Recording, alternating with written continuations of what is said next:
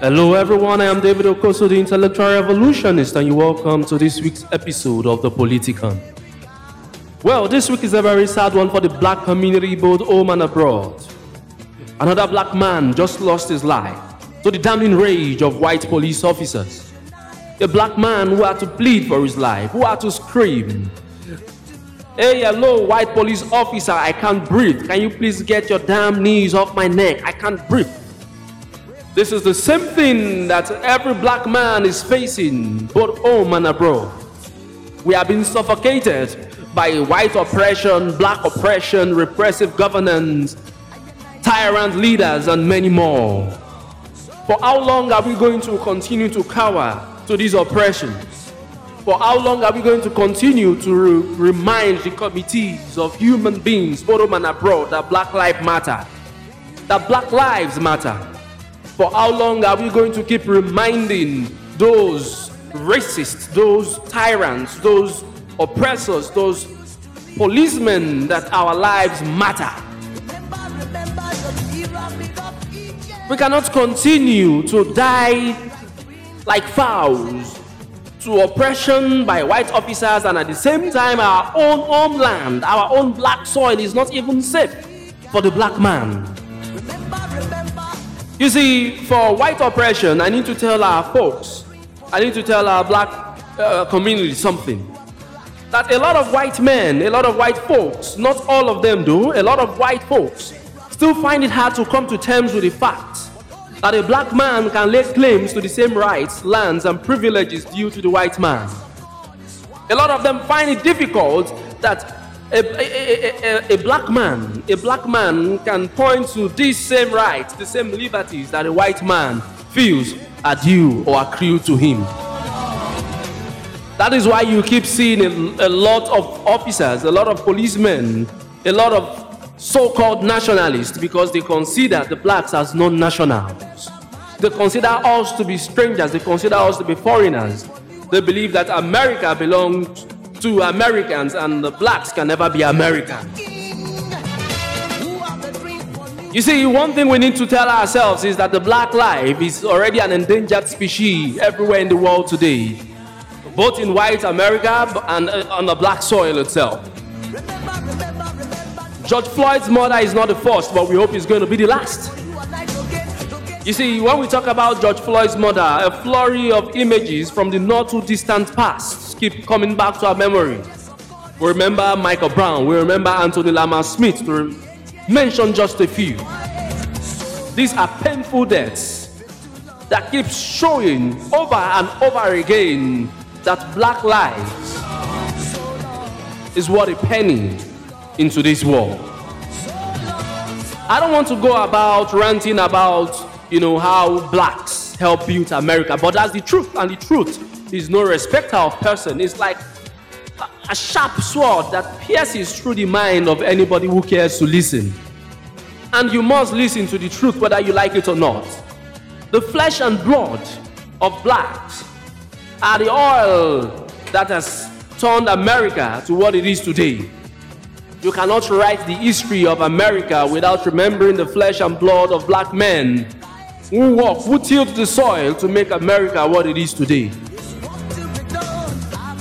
You see, I want to talk about not just the white on black oppression, but I also want to talk about the black on black oppression. In Africa, our lives is, is not less safe. We are suffering from oppressive police officers, we are suffering from repressive governments, we are suffering from tyrants who we call our leaders, we are suffering from blacks who don't even care for black lives here on black soil. You see, that is why sometimes this is not to take anything away from the agitation by our black brothers in America. And this is also not to take anything away from the solidarity they get from the black brothers here on African soil. But this part is to point to the hypocrisy of a lot of black men on black soil who are quick to jump into solidarity with our black brothers abroad when they turn, their, they turn blind eye to the deaths going on on the soil that they themselves reside. We cannot continue to, to cower and to turn a blind eye like nothing is happening on black soil. You see, we have so many George Floyds here in Africa. So many George Floyds who are victims of oppression, of police oppression here in Africa. The policeman in Africa is as black as us, yet they keep oppressing us. The policeman in Africa is an African, yet he keep oppressing his fellow African man. Let us talk about this. Let us point to this oppression. Let us point to tyrant leaders who keep oppressing us on black soil. Let me tell you, the black land is not as safe, is no less safe as the white land for a black man. And that is the truth. In Nigeria, just during the COVID 19 pandemic, even before we recorded 18 um, COVID 19 patients, police officers in Nigeria already killed over 18 people. They couldn't even maintain a common lockdown. That is to show that our lives is, you know, is, is worth a penny in this present dispensation, in this present world that we find ourselves. That is why I'm so, so, so, so angry at the way you see our celebrities, African celebrities who live here in Africa, who are quick to trend hashtags on Twitter, you know, pointing and acting in solidarity with our black brothers in America for the killing of a, white, a, a black brother. But they turn a blind eye to the victimization, the oppression, and the killings going on here on black soil. For how long are we going to continue to live with the indiscriminate killings of black men on black soil and black men on white soil? I, I heard a lot of people who say, why don't the black Americans come back home? And I ask themselves, which home are they coming to? Is it the home that even those who reside and call it home are willing to run away from that home to go and make themselves a home in somewhere that will become a necessary home for them? A lot of blacks want to run abroad, they want to go to Europe because they feel that Africa is not a home for them. Africa just looks like a shithole, which it is. In Nigeria, here, we've seen tyrants, we've seen oppressors who are willing to oppress the common man just to exert authority and power.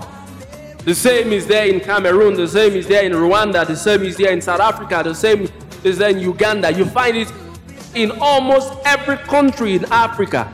And you keep asking yourself, which home uh, will our black brothers come to if they decide to come home? Because what they are running away from, they will definitely come here to meet it, welcoming them in open hands. We need to stop the hypocrisy. We also need to trend our own case. We also need to trend our own problems. We also need to go to the streets. Look at the way our black brothers abroad stood up to oppression. As Martin Luther once said, that violence is the voice of the unheard. When will Africans on black soil move to the street? When will they go to the street to say enough is enough to tyrant leaders who have continued to take our lives for granted? When will we go to the street to demand good governance?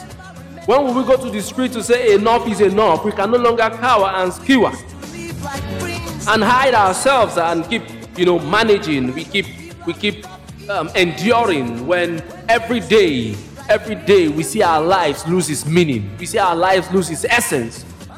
Life is for living, but we've not been living. We've only been existing. So, for our brothers abroad, we want the white folks to understand that we did not come to America on our own. We were here in Africa trying to build Africa for Africans before the white masters or the, white oppressors came to Africa to abduct our forefathers to go work on their own soil to build the America that they are enjoying today.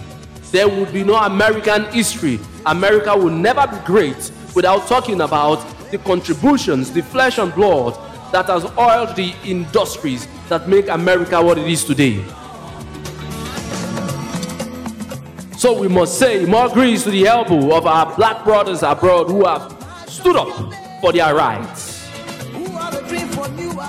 They say violence is the voice of the unheard. And today, America is listening to the voice of the black man because violence has been embarked upon, violence has been taken. You do not want to recognize our efforts, but now you, you, are, you are forced to recognize it. Yes, now you are forced to recognize it. Because if you don't recognize it, it's going to consume you. So, racism everywhere needs to stop. Oppression needs to stop. White on black oppression needs to stop. As much as black on black oppression also needs to stop. We need to stop oppressing ourselves on black soil. We need to create an Africa for Africans. An Africa that our children, our unborn children, will be able to enjoy. So that posterity will remember us well. Posterity will remember us for good.